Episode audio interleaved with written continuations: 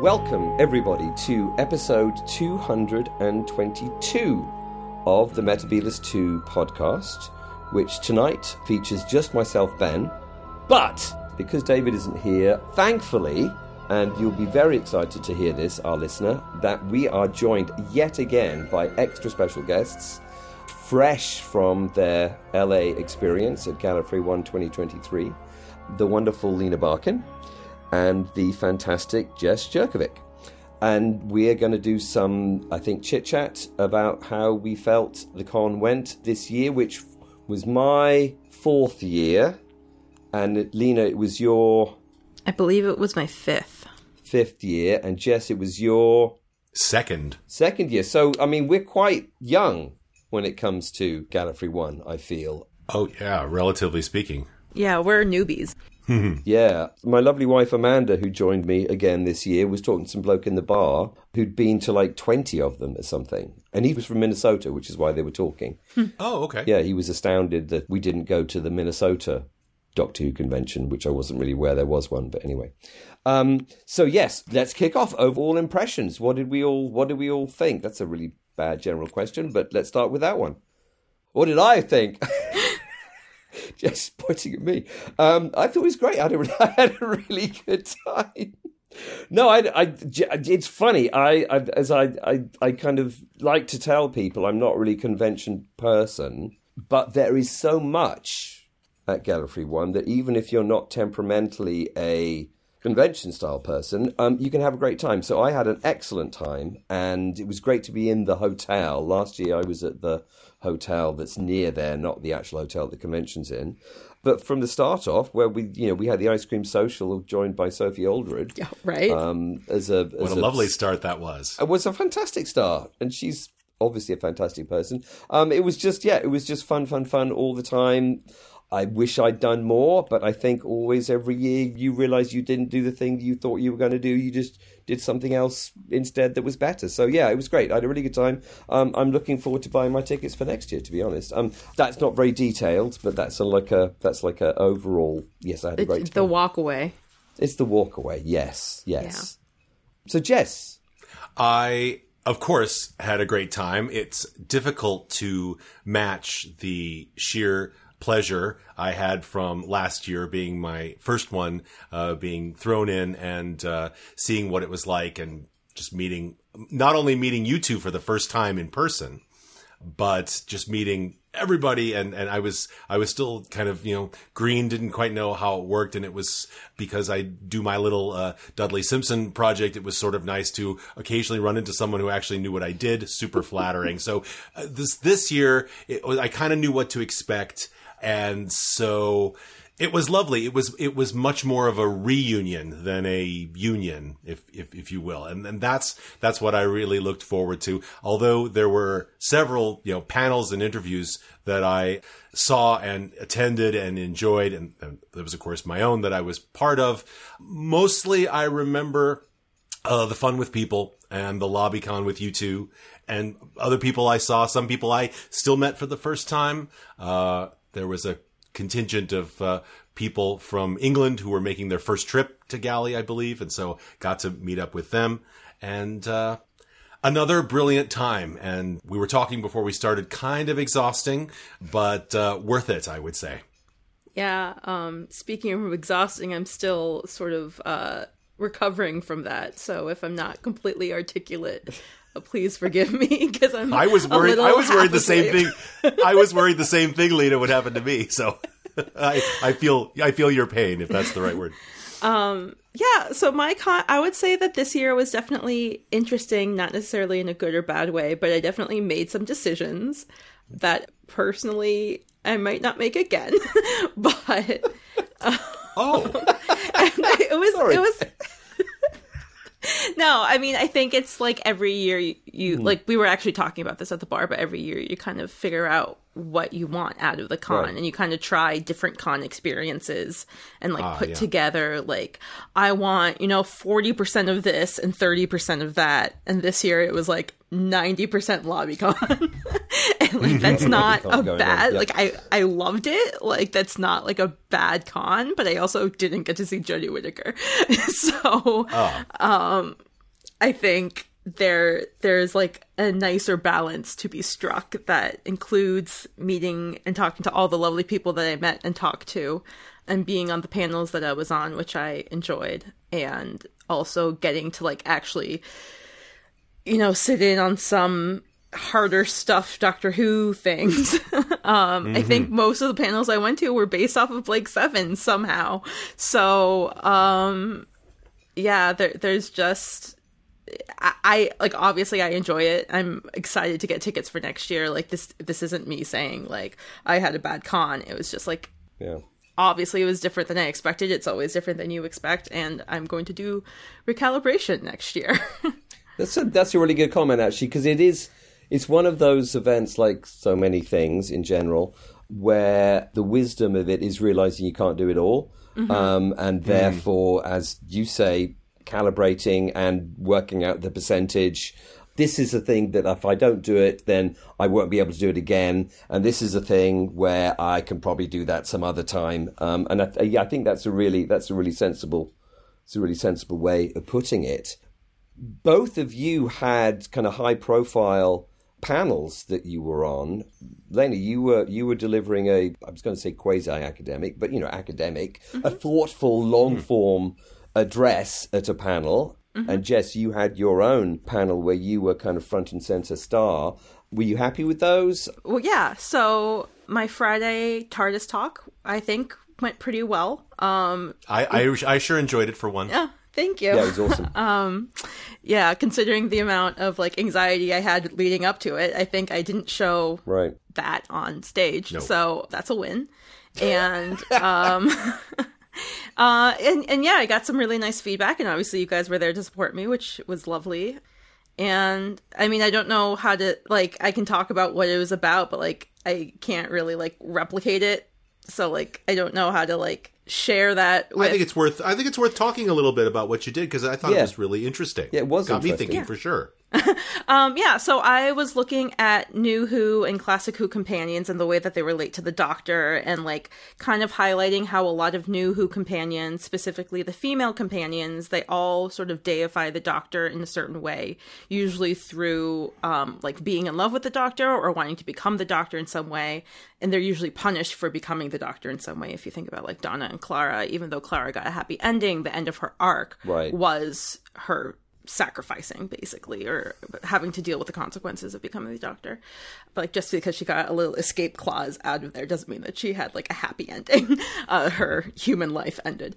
So if you think about that in in terms of new who and then a lot of the other companions are male companions. They're the boyfriends. That doesn't make them lesser or it doesn't make the new who companions any less complex or um, have they all have very individual personalities but if you look at classic who then there are like I, basically what I did is like I made a little like tree chart of like their different kinds of personalities. Like I grouped them a little, a little facetiously because like the characters do have like complexities to them but like if you can be like an ian or a barbara or a susan and i talked a little bit about like what those templates are mm-hmm.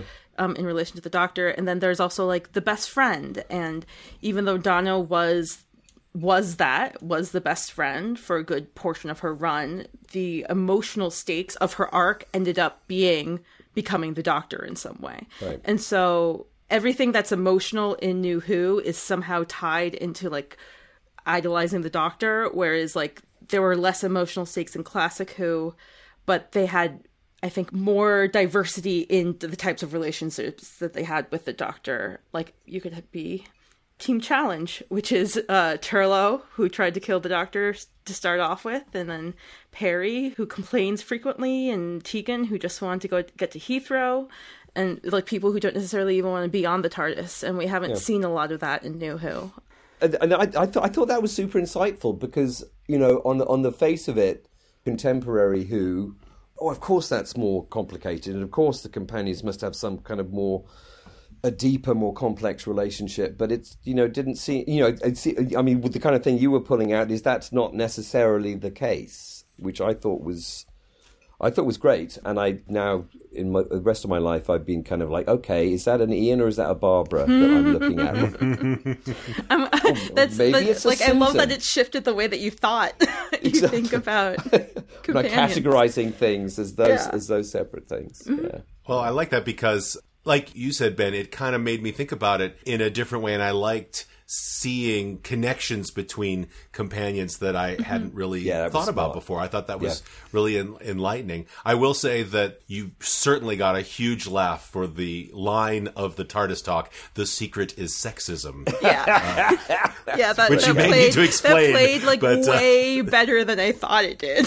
uh, than I thought it, It was tops. Like, it was tops, Lita. It was tops. yeah um yeah basically i had put in like there like you know you can be in love with the doctor you can become the doctor or you could be like the secret third thing and then it's like all the male companions and plus bill who is queer.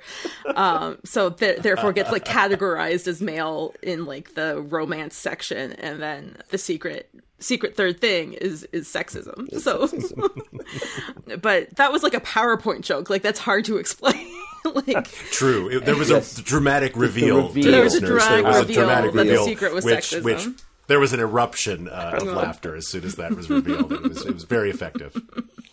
And so, so Jess, how did you feel your panel went? Uh, my specific panel was great. I was so happy with it. I also did a the 60 years of mm-hmm. Doctor Who music panel in which I was just part of that.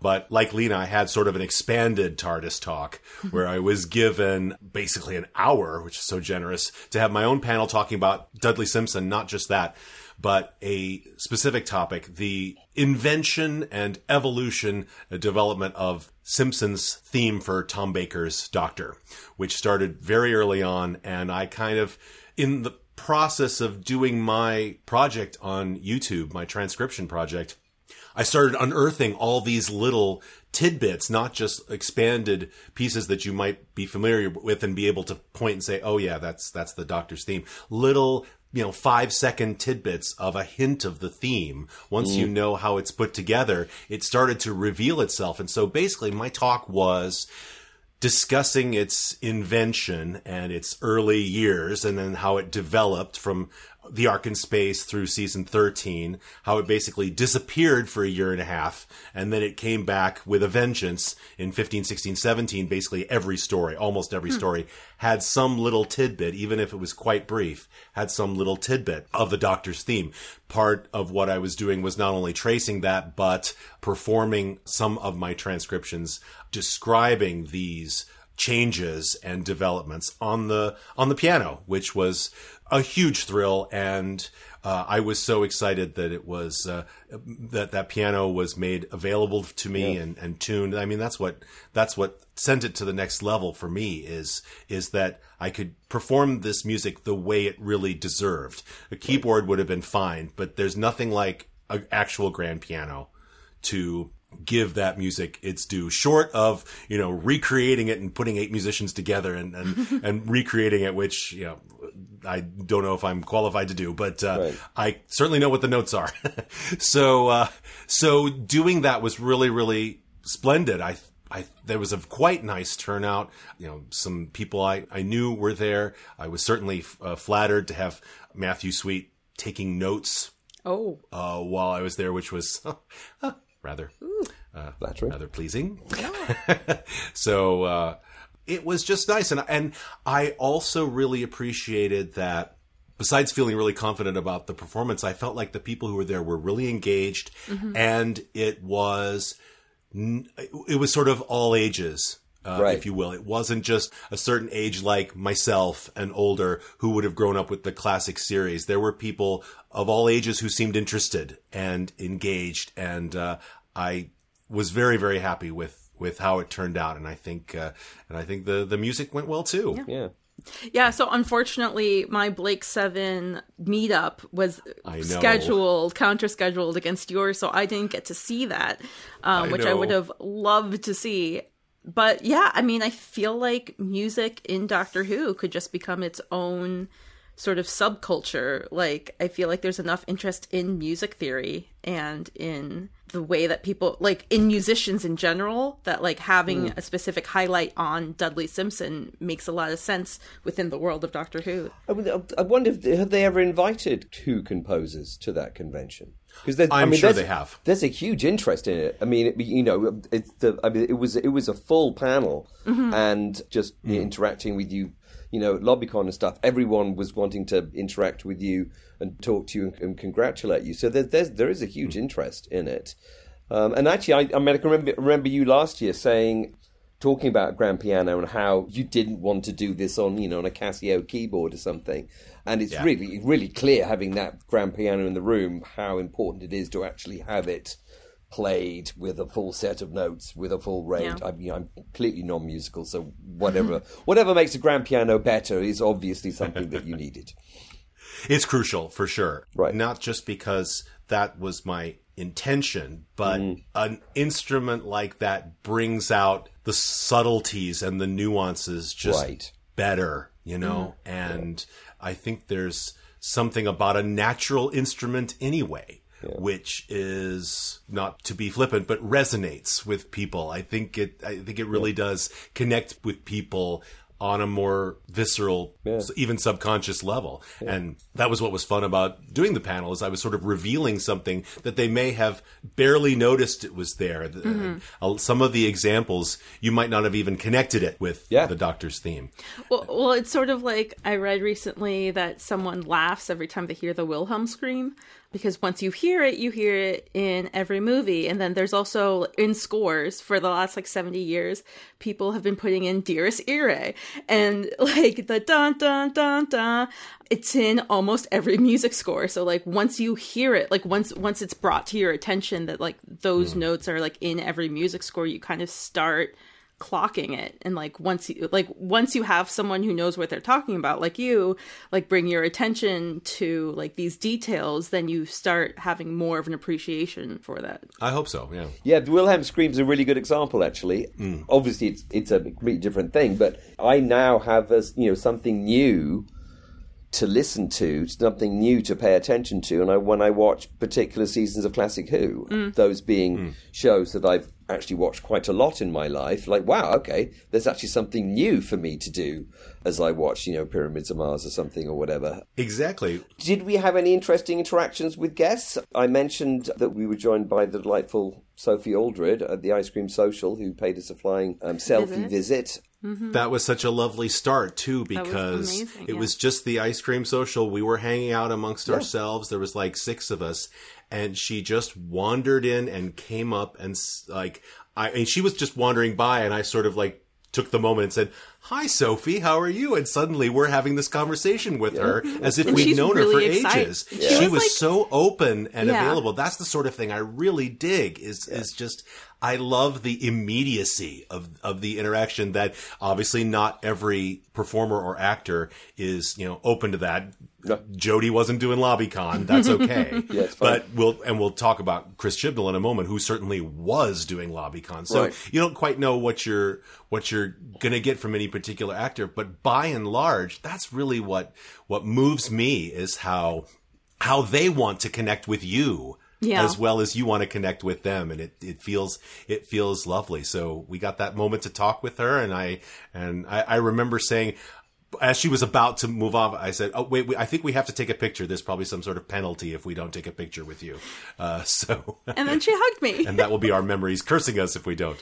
Yeah and no as soon as you were like we have to take a picture she like like slung her arm around me and i was like okay i'm the chosen one ah, i know um, uh. No, it was lovely. She was so sweet. And then I did get a picture with her and Janet, which I really enjoy. that's great And I think there was a lot of like running into people. Like I was walking into an elevator and Colin Baker and Bonnie Langford were walking out, hmm. but I didn't really get, like get to see them. They were kind of I think they were like on their way to a panel and they were kind of like toddling off. and I was like, okay. Yeah. like he he wasn't really taking in he wasn't like looking to interact with people as soon as he got off the elevator, Right. which I totally understand. But, um, but like the person who was in the elevator with him like came out of that elevator and he was like, "Well, that was a ride."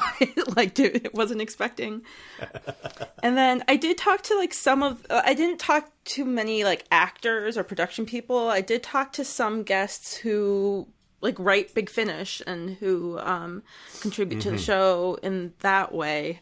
Um, who are all lovely and very nice and very talkative and um, One with one then, thing. oh, that- Stephen Noonan.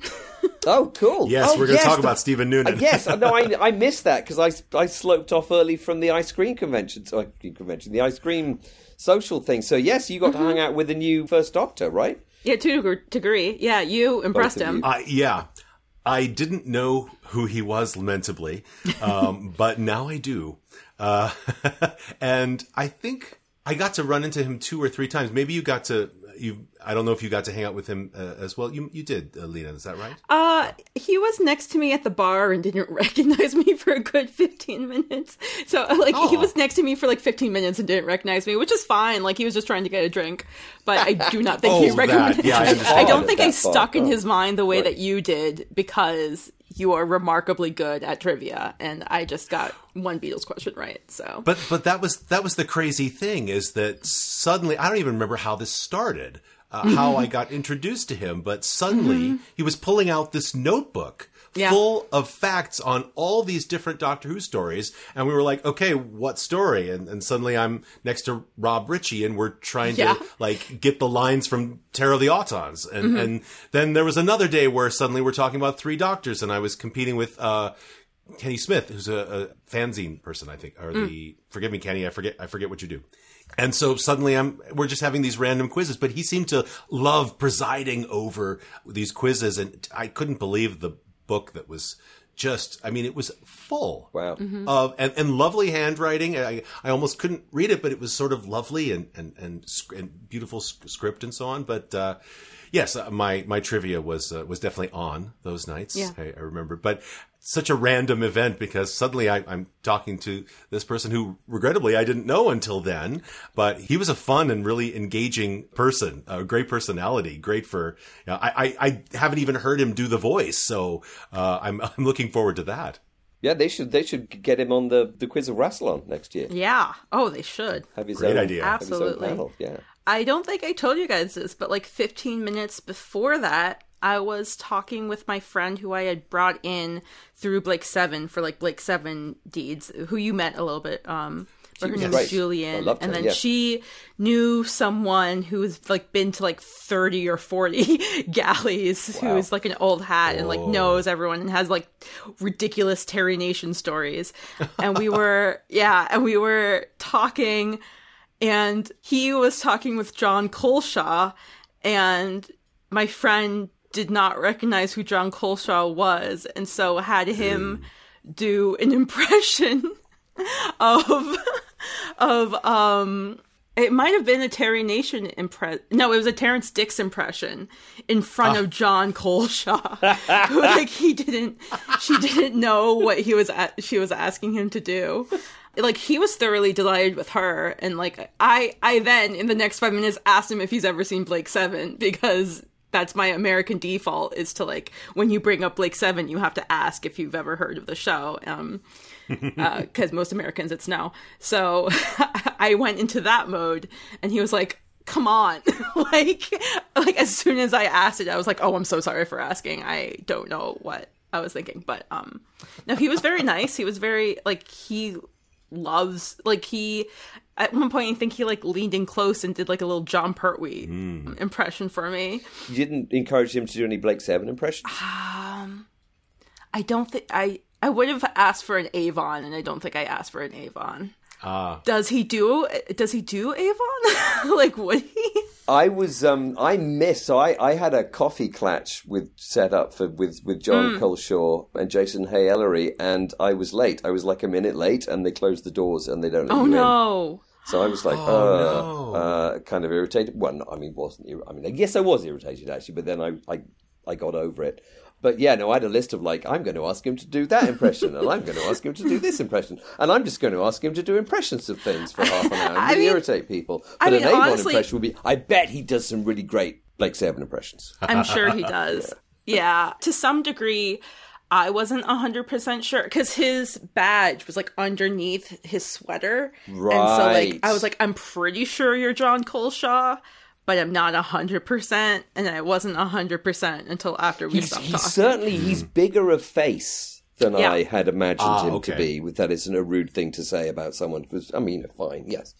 I always thought he was younger as well, which is also Mm. maybe kind of a rude thing to say. But anyway, that's just me. So that was more LobbyCon. yeah, no, I, I was. So your your Blake Seven companions, if I can call yeah, my lib the, crew. the Blake Seven group. that was great. It was great to meet the Blake Seven crew. Yeah. That was excellent. How did you feel the Blake Seven kind of stuff went? If we can segue into Blake Seven for a second in a ostensibly Um, Doctor Who podcast. it was scheduled against uh, Jess's music, like far superior music Wah, wah, wah. Um, demonstration. So we did get some uh, diehards. Uh, we got a lot of cosplayers. It wasn't like a full, totally full room, and I think a lot of people who would be interested, maybe it wasn't the right time for them. Like there was definitely a lot of uh, there was like Blake Seven evangelism happening throughout the con, especially like with one of my friends who just like was trying to like put her feelers everywhere. Um, and she's she seemed to report back to me that there was a lot of interest, and she definitely had many conversations. So I think there's definitely room there.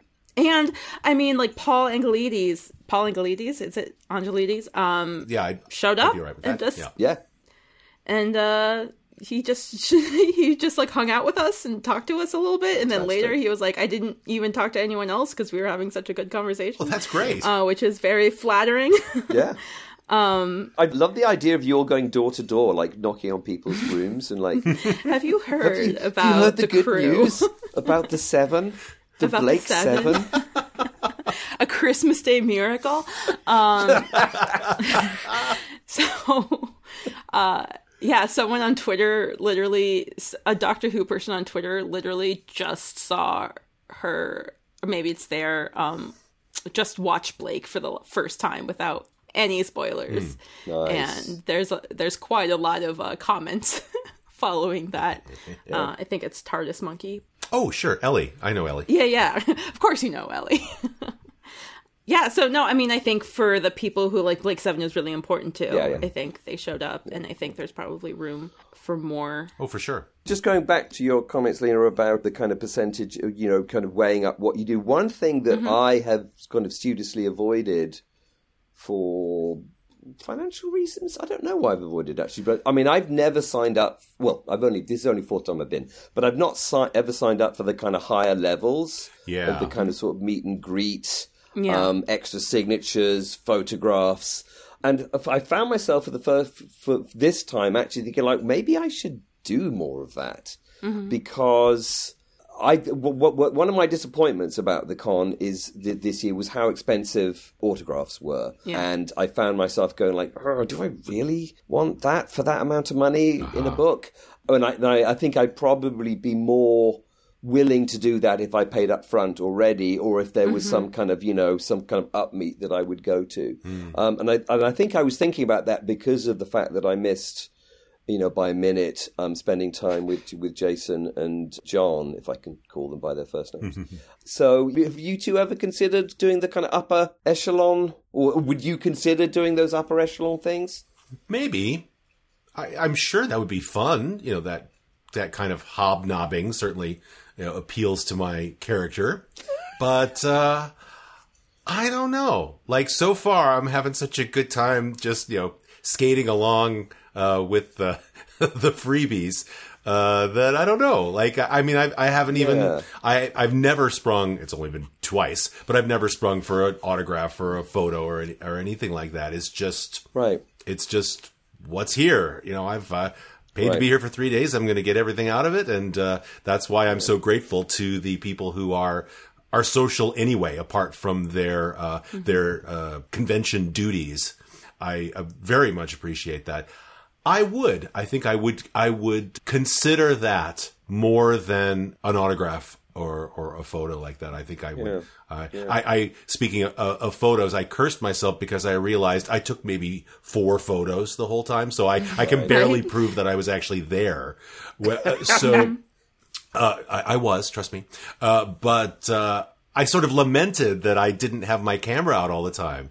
And so, not that I'd be able to, you know, snap all these photos at, at, at something like, uh, something like this that we're speaking of, but, uh, I still love that. Like I, I, I, love the pictures in my head, the memories. So that's what I love most. Right. And so I don't feel too bad as long as I remember yeah. that it happened. Uh, so I don't know. I, I, might, I might in the future. I'll think yeah. about it. Hmm.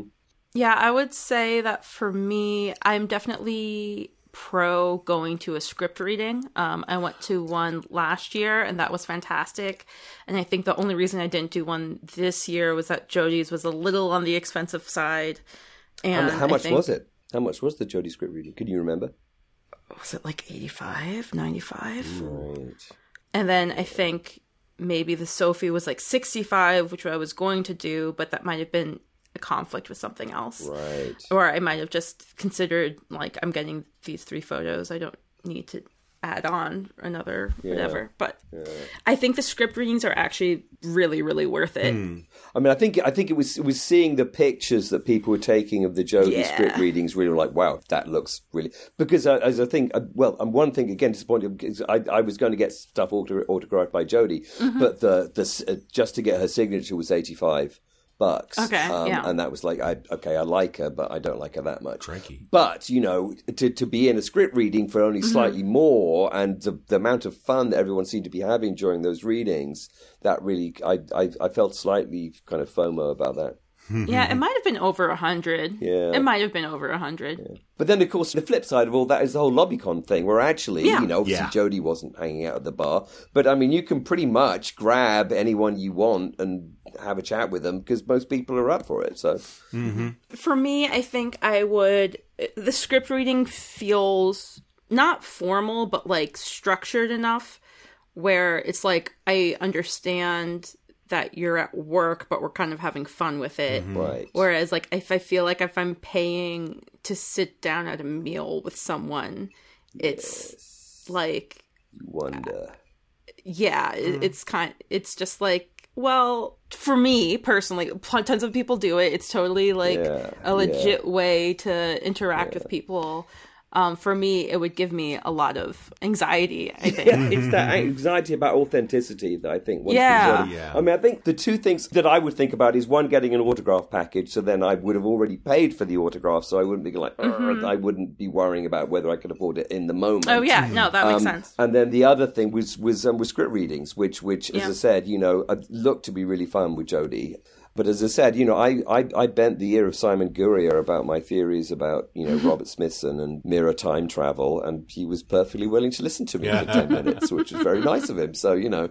Yeah, I wanted to talk to him after the panel because, so I was actually on a panel with him at the very beginning of the con. Oh, yes. Oh, right, and I okay. never got to follow up with him because he seemed very knowledgeable, like really knowledgeable about like the inner workings of like the JNT era and like all the production stuff. Right. Like it just seems like he's the person. His David Whitaker panel yeah. was one of my top.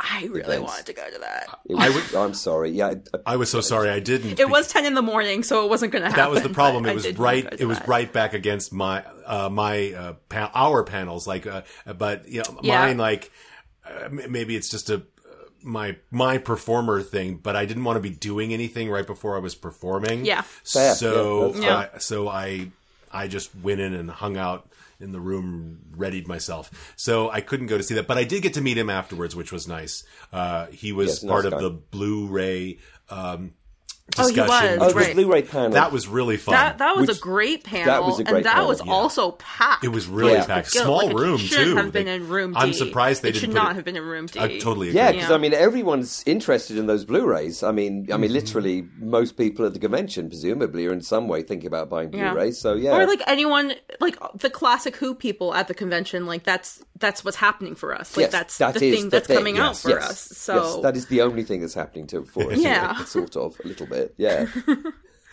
Um, and it was, yeah, and, it was, and that was again, that was a fun panel. You know, it's always fun to have Gary Russell oh, yes. and Matthew Sweet and yes. people like that on panels because they, you know, they're, they're, they're very droll, intelligent people. So oh yeah, it's mm-hmm. fun to see them. Yeah. Yeah. So, so uh, Lena, you you said you were you you were you were sad that you missed seeing seeing seeing seeing Jodie. I mean, presumably she'll come again. One one would think, maybe under One less. hopes. Yeah. I mean, it tends to be that if you do Gally once, you come back. I think Eccleston felt similarly. I think so. so. Yeah, I think so too. Yeah, yeah. I mean, just just looking at Matthew Sweet's Twitter, it seems like he's going to be here. Every, he's going to be at it every year now. Yeah, I think he enjoys it I- a I think lot. so. too. Exactly. Yeah. I think so too. Yeah. Yeah. Yeah. Yeah, I feel like now that both Jodie Whittaker and Chris Chibnall are free, as it were, I Right. think they're. I mean, they're so open, obviously, to not only have come, but I think this opened them up to the fun of it, which I don't know if they've experienced in any way, or if they have experienced it, it's in England, and I don't th- think it's an exaggeration to say that Gally is completely on a different level. It is To anything I think in it is. England. Yeah, and I think the difference is, um, as much as I can pass it out, is that English conventions, obviously, people are super available. You know, you, they can just go there and Mm-hmm. spend a day and they go away again. The fact that it's a three-day convention.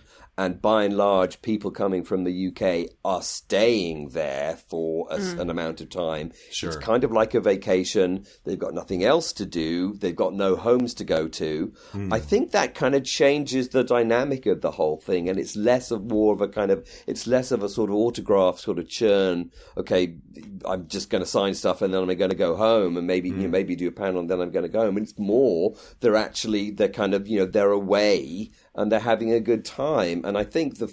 Uh, I mean, I don't know. I mean, obviously, you know, Chibnall has come in for a lot of stick from various fans, certainly in the UK, for you know for the show. Um, I, I, one would have hoped that maybe he felt slightly more relaxed in an American environment.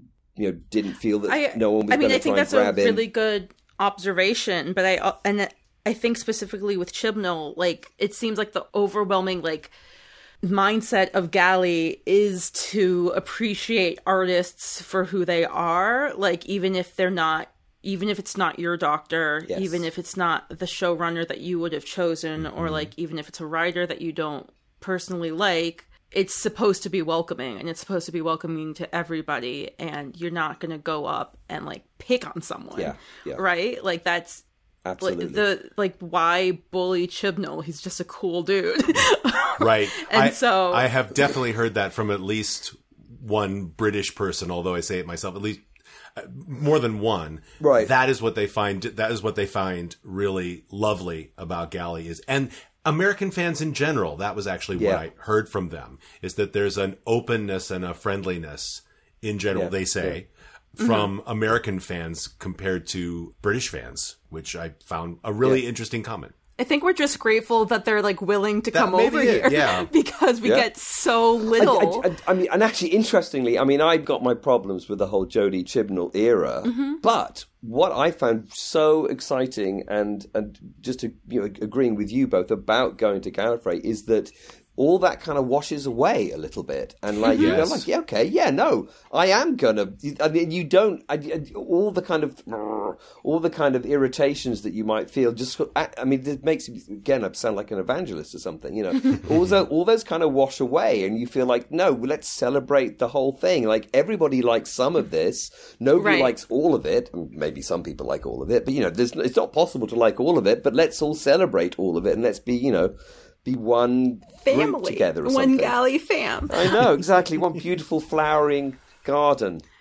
Well, and it's also you meet so many people and you get to talk to people whose points of view, like someone who enjoyed the show could like point out things that you didn't realize or look for or like didn't resonate with you and you can like see why other people appreciate it even if it doesn't personally resonate with you which i think is one of the great things about the uh, about community Yeah, um and exactly. fandom Exactly. I think so. I think for me, it sort of gives you a perspective that you don't necessarily necessarily have if you're operating just in an internet comment room or on Twitter.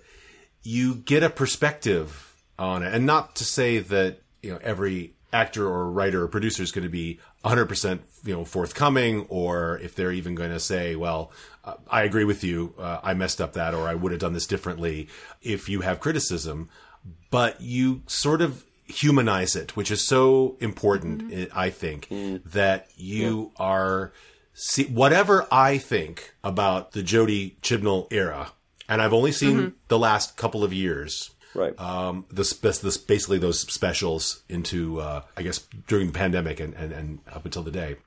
Uh, whatever I think about that, I don't necessarily care as much as I might have done because now that I've seen Jodie and seen how wonderful she is and how engaging she is and how clearly a fascinating character actor she is, and then having met Chris Chibnall Right. in LobbyCon, and suddenly he's like just this guy who wants to talk and I got introduced to him and I didn't expect to meet him because I like well I didn't I don't really know his time. I don't know what I'm going to talk about. I just got introduced to him and suddenly we're talking about what my Dudley Simpson stuff and and suddenly we're talking about this and about that and it's just it's just so natural and it's not stilted at all. And so whatever you're going to think about that time it's going to be positively tinted if it needs to be by actually meeting the person and seeing, yeah, they're not some monster who tried to destroy Doctor Who if that's what you think. You know, that's not right, what happened. It there are mm-hmm. positives, there are going to be negatives, and you're going to have perspective on it from having had at least been proximity in proximity to mm. them. If you get to interact with them, that's a bonus. But mm. I think that will temper a lot of those things. Yeah, I mean, I, I gotta think at this point that anyone who interacts with Doctor Who on some sort of professional level, like, at least has good intentions, right? Like, no one's out to actually hurt the show. Of course not. And yeah. so, Yeah. yeah, like, I, I never conflated Chris Chibnall the writer with Chris Chibnall the person. But the o- other thing that mm-hmm. happens is that when you meet someone in person, you get their voice inflected. Like, like we, we can talk about like the internet versus like in person all day, mm-hmm. but like Right. if you see someone, you know what their neuroses are, and like you're like, oh. oh, I see where that came from. Uh-huh. Yeah. Yeah. Mm-hmm. Versus like, oh, this is this is being translated and like it's translating poorly to me and like can't understand where it's coming from. Mm-hmm. Unfortunately, I didn't interact with Chris and, uh, at the bar, but you know, I went to the I went to at least one of his panels, you know, and he was so open about you know the difficulties of making this show. Yeah. I mean, I guess all the showrunners have been open about that. Maybe less so Moffat, but certainly RTD. Um, and it that and that was really interesting. And then you know, go, going to I mean, I went to several panels with them with with the group of monsters that they had, for, and they were these ex, just these great kind of funny jokey guys who dress up as monsters in the sh- and again it's just he just hearing about you know what a just a beast of a show it is to make and it just gives it just like wow okay i just the fact that you do it is probably admirable enough. Yeah. and actually i spent half an hour you know listening to bonnie langford talk about her life and experiences. I hmm. couldn't stand bonnie langford when she was on doctor who when, when, when, when it was when it was being shown I live know what you mean. Yeah. Right. obviously, I mean, I've mm-hmm. grown to appreciate that era slightly more, but you know, the 22 year old me would have been astounded that I would have wanted to spend time listening to Bonnie Langford talk about her time on Doctor Who, but I did, and it was great, and I really enjoyed it. Her polka dot bow tie didn't charm you. No, no, no, she put my teeth on edge at that age, but I mean, I, she's a fantastic woman who has spent a lot of time doing amazing Yeah. things and has really interesting stories. And so, and again, it's, it's getting to meet people and realize that, you know, uh, the lens that we see people through internet or even just you know watching them on TV is is is not necessarily who they Yeah. are um, and That that does bring up something else that I noticed specifically during closing ceremonies because we had so many female companions throughout the 60s through the mm-hmm. 80s. I mean, we, we yeah, th- through the 60s through the 80s. Um, it was primarily mm. female companions, which now means that we have this wide range of women and actors at like different stages ah. of their life and like doing different things and you really don't see women of that age sort of celebrated for their 100%. careers as much as Yeah. you do and i was just like really struck by that Yeah, that was a big takeaway that I Yeah. took. I mean, you know, I'm, you know, in my mid to late 50s and my wife is in her mid to late 50s. And I, I think it's, it's a lot more true for women, obviously. You know, you reach that kind of age and it's like, Mm-hmm. oh, okay, I'm, I'm just nothing now. and certainly when, you know, as an actor, uh, and as, as a female actor, when you when you start to approach sixty, you just start to melt away, and you know, let unless you want to play Miss Marple, you're done with. But I mean, that doesn't that can't happen with Doctor Who because we still want to celebrate these people and these people still have stories to tell and we're still interested in you know an audience is still interested in their adventures and obviously right. as actors they're still interested in having those adventures and just to just to, to, you know the, the commentary listening to the commentary with, with with sophie and janet about power of the doctor is like you know extraordinary stuff really yeah. um, and janet saying no she hadn't acted for like 20 years or something before she got the call to be in Power of the Doctor. It's like, yeah, I guess you hadn't. Or even Wendy Padbury, you know, who's who is of mm-hmm. you know an age now, saying, well, you know, I had to, you know, I just gave up acting. I wasn't enjoying it anymore. I wasn't getting parts, mm. and obviously she had a great, she's had a great time being an agent, and now she's completely retired. But you know, which is just like wonderful. I, yeah. I mean, yeah, just thinking through that, like even in the sense that like even if they're not actors anymore, they're being celebrated for work yeah. that they did and then we also get to see them you don't really hear especially maybe in the US or in Hollywood if someone leaves Hollywood you don't really follow them right. like what they're doing afterward mm. like how they're participating in the industry afterward yeah. or like what they're like create like that creativity doesn't just go right. away yeah. right and so I want to write a chapter about this now. So. Well, I mean, hearing you know Wendy talk about her you know her life as an agent and how she basically discovered Matt Smith and yeah, yes, that was news to me, which I didn't know. Oh yeah, I I learned that in Chicago TARDIS, right? Ah. like maybe five or six years ago. Right. Yeah, while Matt Smith was the doctor. Yeah, no, she she literally plucked him out from stage school. Um, not plucked mm-hmm. him, but you know, said, do, do, you want to be one, one, of my, one of my clients?" And I had no idea. Hmm. And actually, in some ways, because I know, I guess I didn't know that. Well, because I know a lot of the kind of screen anecdotes through you know second and third hand and kind of just you know, reading about them. It's a lot more interesting to hear someone like, like Wendy talk about her non-Who life, yeah. possibly, than it is about her Who life. Yeah, to get that whole picture is lovely. To go back yeah. to Bonnie, that's what I really loved is that the interview that I saw was basically of her life and talking about her mm-hmm. becoming a television and, and theater actor at like what what was it six seven eight nine like super young yeah, I thought it was funny that they had Gary Russell interviewing her because Gary Russell was a child star as well. Right, he was, in, he was oh, was in he? five. That. Yeah, yeah. What? Yeah, I forget that actually. Wow, he was actually great because I I felt like especially with Gary interviewing, it quickly became just a conversation, and and and yeah. and it mm-hmm. allowed yeah. the the the star, if you, if that's the right word, to to just open up and and talk about things that they may not have gotten to if they felt like they were being interviewed. No, it was just a chat that they were mm-hmm. having. Yeah. And several of the moderators or the MCs did a really fine job with that. Obviously, that's Matthew Sweet's job, basically, and he does those yeah. brilliant uh, Blu-ray interviews, which are always compelling. But I, I was very impressed, actually, with how uh, Gary Russell yeah. like just made it so easy to yeah, to talk yeah. about things. Mm-hmm. I, I, thought all the interviewing was was was excellent, and I and it was really. I hadn't sort of thought about this before because I'd always wondered with Matthew Sweet, like, why are those interviews on the Blu-rays so good? Mm. And he gave that answer in the panel. I just asked the kind of questions I'd ask anybody that I was interviewing. Mm-hmm. And the point being, he's not asking Doctor Who questions. He's asking, mm-hmm. right. what is your life like questions. Right. It comes right. around you to know, that, which, but which goes straight to Lena's point about actually it's sort of these people's lives that is sort of interesting, which also then flips. So I'm dominating the conversation now, but it also flips to my enjoyment of that David Whitaker panel, which was just like a, just an hour of like David Whitaker. What was he doing in the '60s? This is his wedding mm. video, you know. And it's like uh, we we spent ten minutes watching literally te- a ten minute wedding video of David Whitaker getting married to his second that's, wife. You know, that's bonkers. Was, I love that. Which was that bonkers. because you know, I, yeah, it was crazy. It was crazy to see that. But, mm. yeah.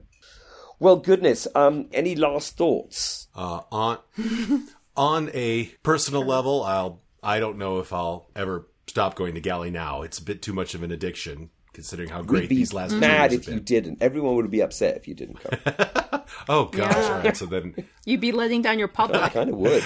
And what I did find interesting in this Gally is because I was not only doing my first group panel, but that presentation, that it took me until that was done until I really relaxed.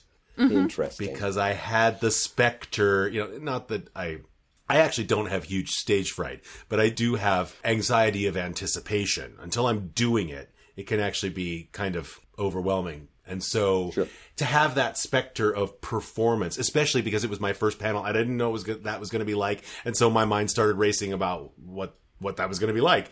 And of course, it was fine. And and but I know that that happens to me, and so since I was on for the first time in any sense at this particular Gally, it was different in one way, it could be the start of something great because now I'm thinking, well, I got to do something like this again next year. I got to play the piano again next year. I don't know what I would possibly do, uh, but it gets me inspired in a way that I don't know if I would otherwise. At the same time, it does make me yearn for those times when I was just hobnobbing around and and had nowhere to be except wherever I wanted to be. So uh, it's not to say that it, I would change anything for uh, the world, and to not only see so many old friends and also see so many new friends.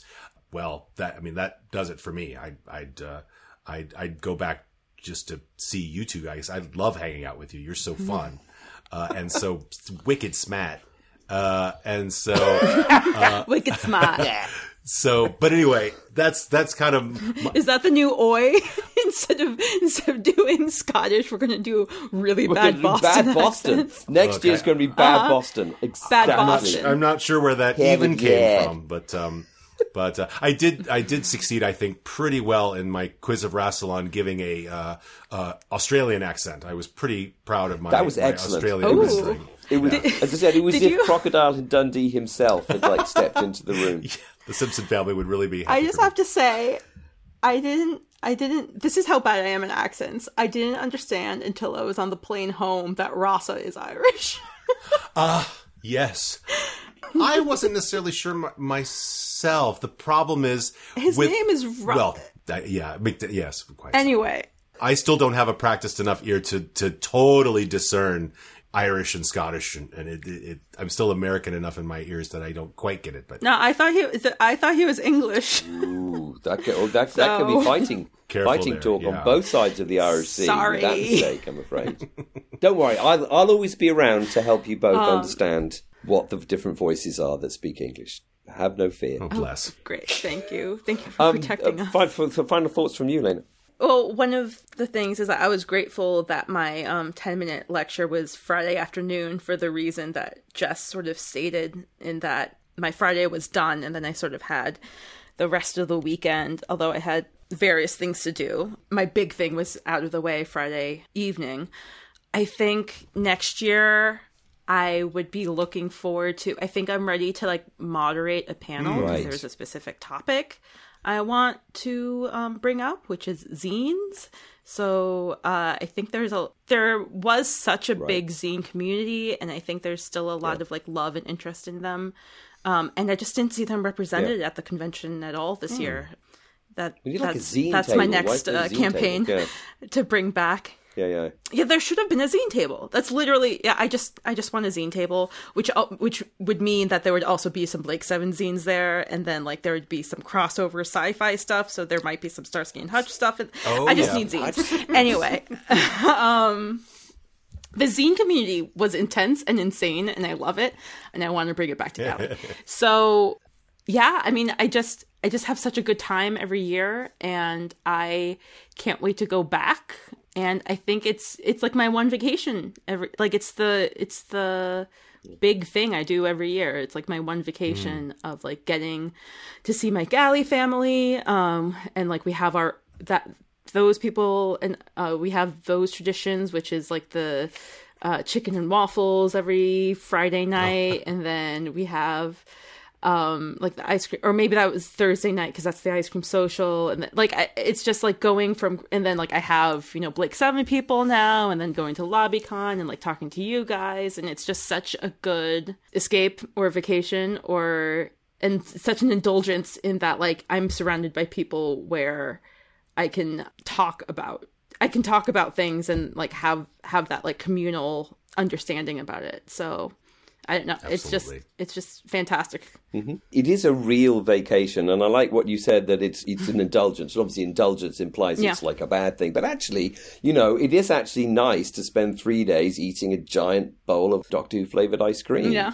which is all you know. It just it not being a thing. You know, I'm sure you have this in your own lives. You know, I, I can't gush about Doctor Who Right. to most people. Yes. um, because most people couldn't care less, and why should they? So it is actually nice to spend three days with people where you can mm-hmm. gush about that show, or actually pretty much any other show, because people understand that you like mm-hmm. things.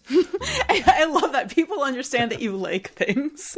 That's so beautiful. You know, whereas normal life, you're like people don't like. Why do you like the thing that you're that that, that is likable? like, why are you so invested in this? I don't understand. It's like it's just the way my brain Stop works. liking something that's good.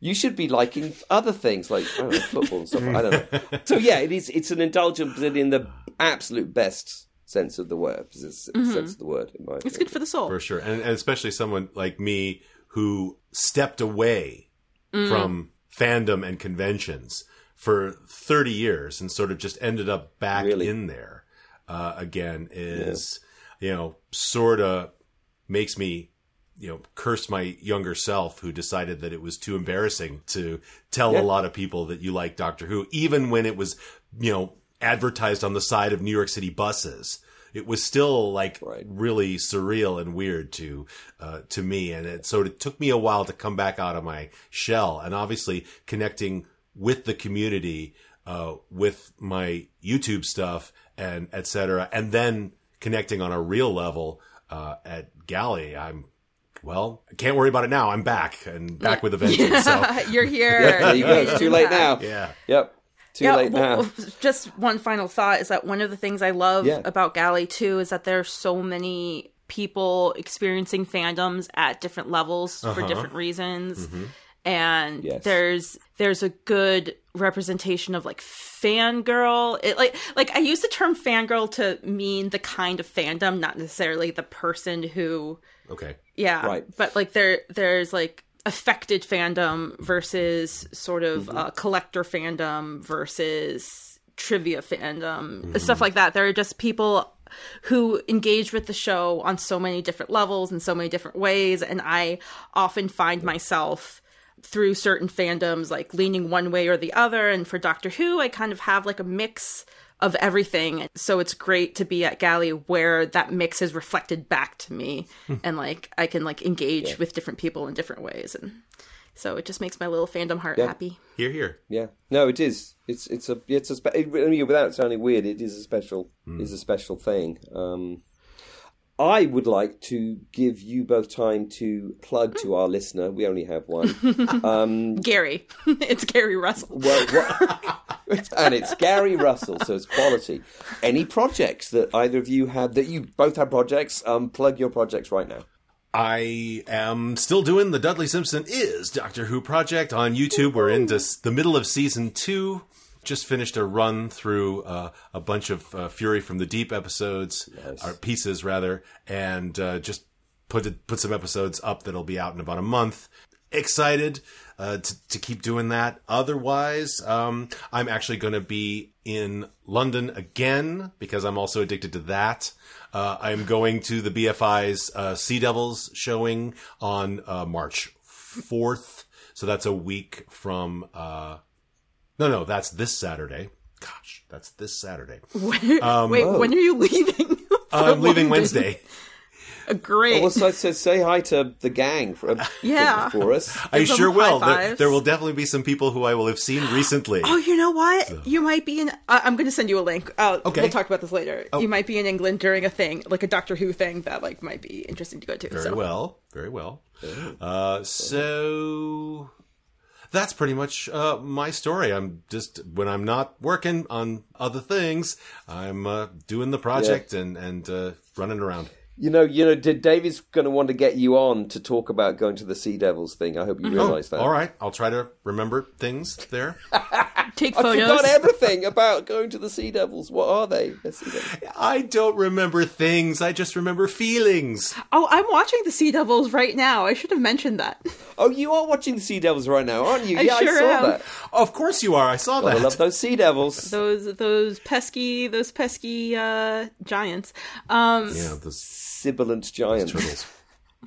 So I actually have a book coming out in November for the 60th anniversary. I- I have a chapter in a book coming out in November for the 60th anniversary. Um that's it's a Doctor Who academic reader essentially, and so it's collecting chapters that were significant in like Doctor Who academia and then there's also going to be a section that's on modern fandom and so I have a chapter about Tumblr and Doctor Who fandom in that section so that is quite exciting for me That's thrilling. yeah and I uh it's my first being published anywhere for any reason Wow. anytime When's that book coming out? Does, does it have a title? I think it's just called Doctor Who Reader Nice. but I think it's coming out in conjunction with Oh, the 60th. Like they're holding it till November for the 60th until I hear more details, which might may or may not change. So do not um, quote me. And so waiting for that to come out, which is quite a long timeline. Uh, in the meanwhile, I am doing my daily Doctor Who watch. I've started doing weird dis- like pictures of Discord on Twitter to update that thread because I realized after Gally that I couldn't 100% give up Discord because that's where all my Doctor Who friends are.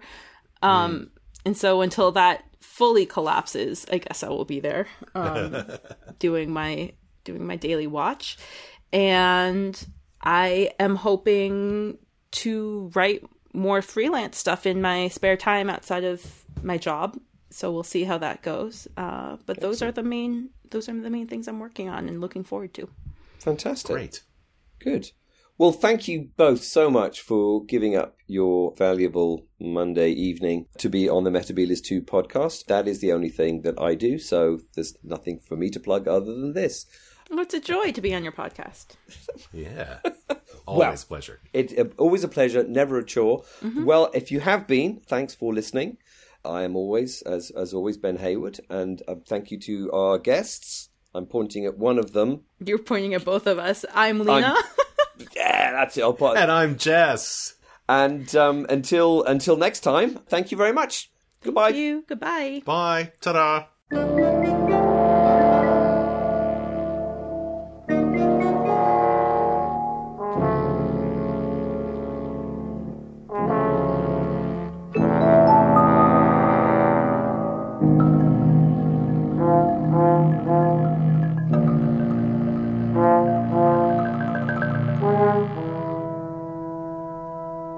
You guys. Yeah, of That's a, course. an Thank hour of quality chat. That was fun. Can't say fairer than that.